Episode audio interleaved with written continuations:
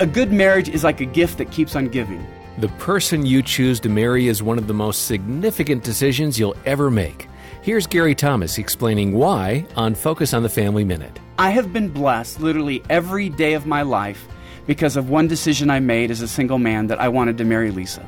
And I've seen others that have to carry a burden literally every day of their life because they made a foolish marital choice. Mm-hmm. You know, if you buy a house you don't like, well, you'll take a financial hit, but eventually you can save up and move into another neighborhood. If you get a car that's a lemon, you trade it in and you, you count your losses. Marriage isn't like that. It changes who you are, it becomes a part of your history, a part of your life. And if singles want to make one wise decision in their life, next to becoming a Christian, this is the one that has to be thoughtful, with their eyes wide open, with counsel, driven by the truth of Scripture. More advice from Gary at FamilyMinute.org.